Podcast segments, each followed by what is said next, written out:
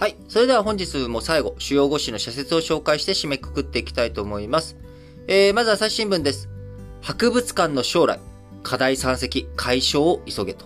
いうことで、えー、今国会でですね、えー、博物館法、えー、これが約70年ぶりに大幅に改正されました。博物館に求められる役割が多様高度化しているのを踏まえて運営の適正を図るのが目的ということですが、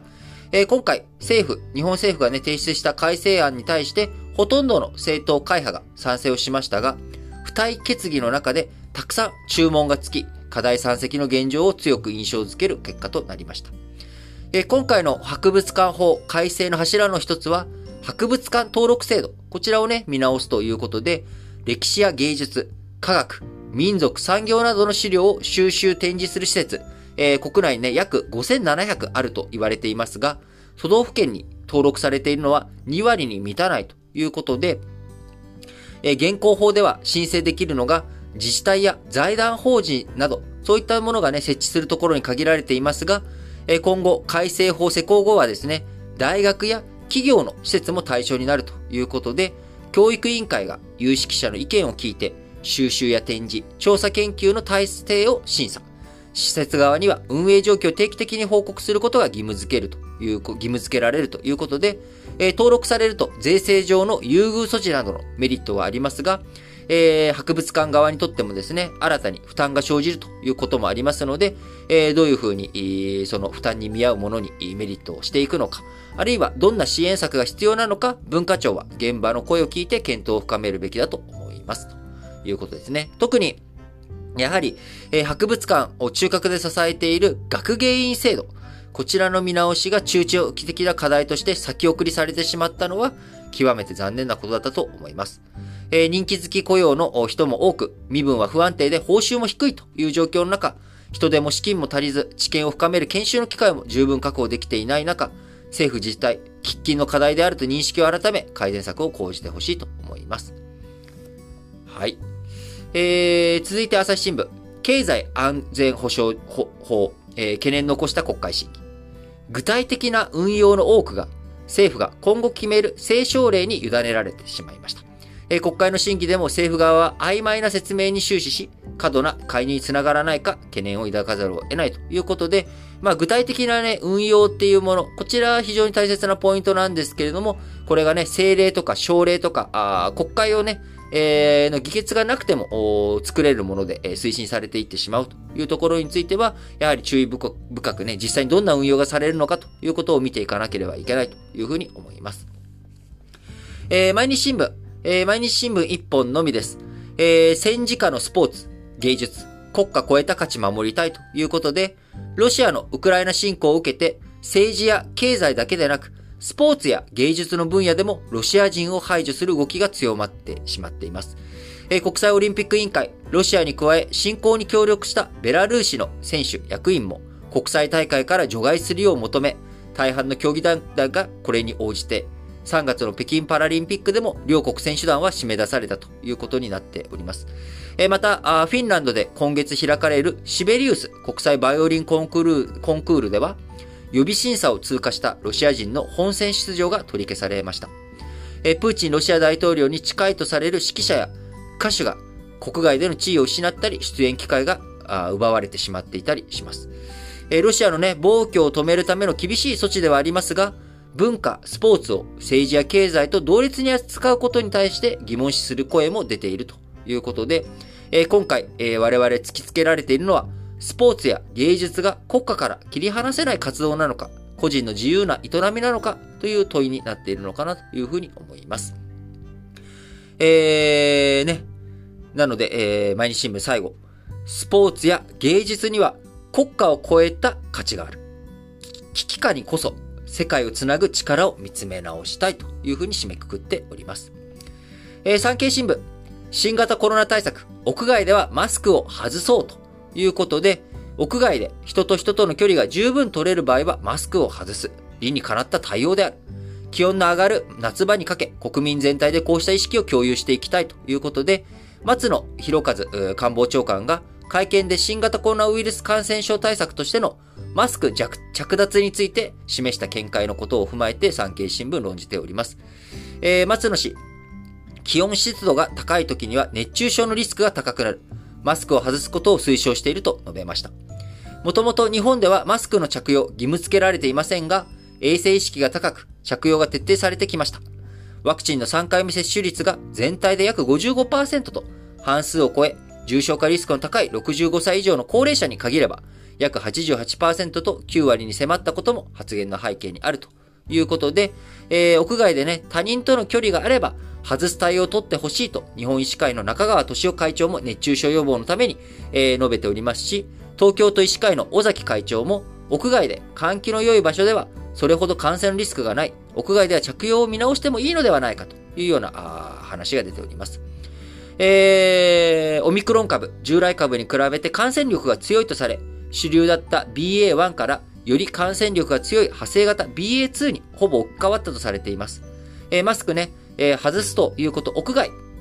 で、えー、密でなければ外してもいいと思うけれども、マスクには手や指についたウイルスが口から体内に入ることを防止する効用もある。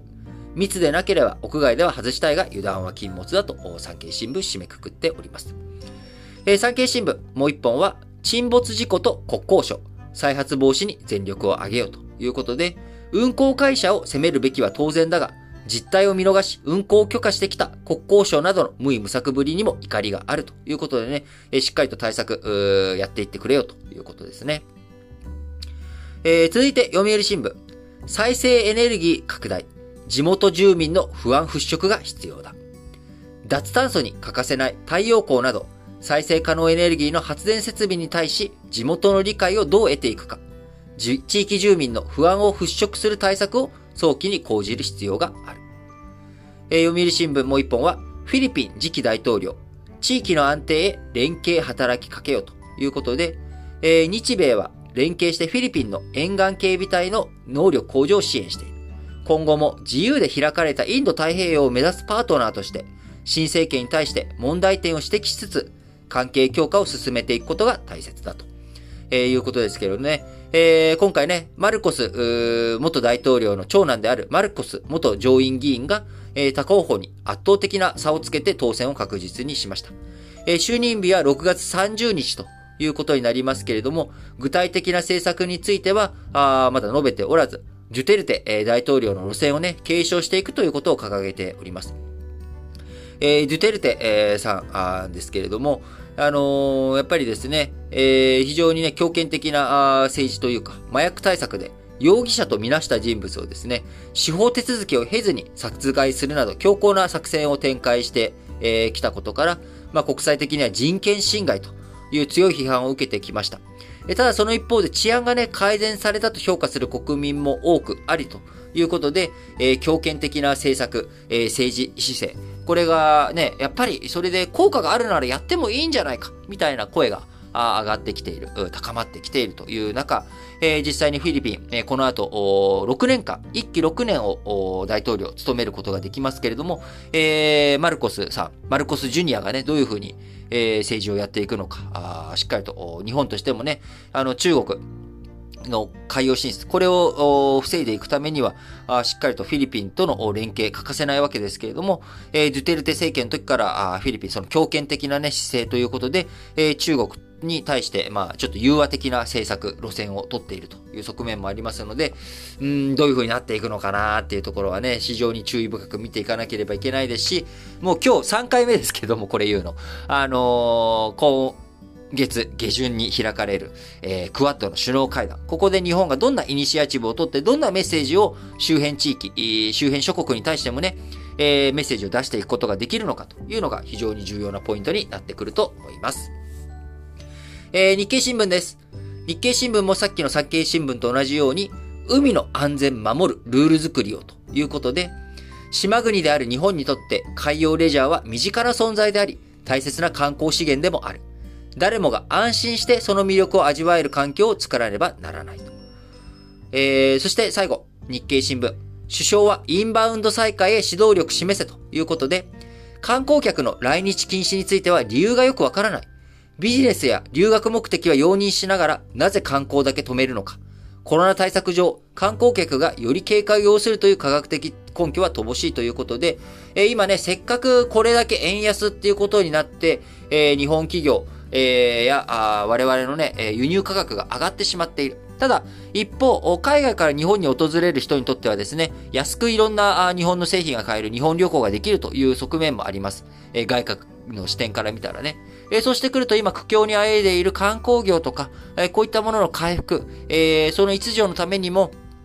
えー、海外からのね、観光客を受け入れていく、インバウンド再開に向けた動きも、早く取っていくべきだなと僕個人も思います。えー、感染対策ね、しっかりと取りながら、えー、今、刻一刻といろんなものの開発、ワクチンの普及とか、まあ、こういったことも考えていくと、えー、そろそろインバウンド消費、これをね、えー、取り戻していく、えー、そういった動きをやっていくべきだなというふうに思います。はい。ということで、本日も皆さん、新聞解説ながら聞きをお聞きいただきありがとうございます。えー、今日はね、金曜日ということもありまして、えー、ラジ歴の配信日でもあります。ラジ歴本体のね、えー、こちらの方もぜひ皆さん聞いていただければと思います。えー、そして、ゴールデンウィーク終わって最初の1週間、月火水木金、平日がね、ようやく今日で終わるということで、えー、皆さん、えー、少しね、体あ、重かったものも少し軽やかになっている方も多くいらっしゃるんじゃないですかね。えー、僕自身は今日、えー、なかなかちょっとね、スケジュールがこの後すごい打ち合わせとか収録とか、あそういったものがひっきりなしになってしまっているので、えー、なかなか疲れる一日ではありますけれども、えー、今日頑張って、え、過ごして、えー、明日、明後日、えー、2日間、だった2日間かと思いながらも、その2日間の休みをしっかりとね、えー、満喫していきたいと思いますので、え、皆さんも今日一日、一生懸命頑張ってください。えー、ラジ歴はですね、私、リートもソシも皆さんからのメッセージ、えー、応援コメント、こちらをお待ちしておりますので、各エピソードの概要欄に記載しております Google フォーム、こちらの方からぜひ投稿していただければと思います。えー、皆さんのね、応援の声が、あこの、続けていく活力になっておりますので、えー、ゴールデンウィークが明けてからですね、ほとんど皆さんからメッセージが届いていないという、えー、状況ですので、えー、なんとか皆さん送っていただければと思います。はい。それでは、皆さん、今日も元気に、いってらっしゃい。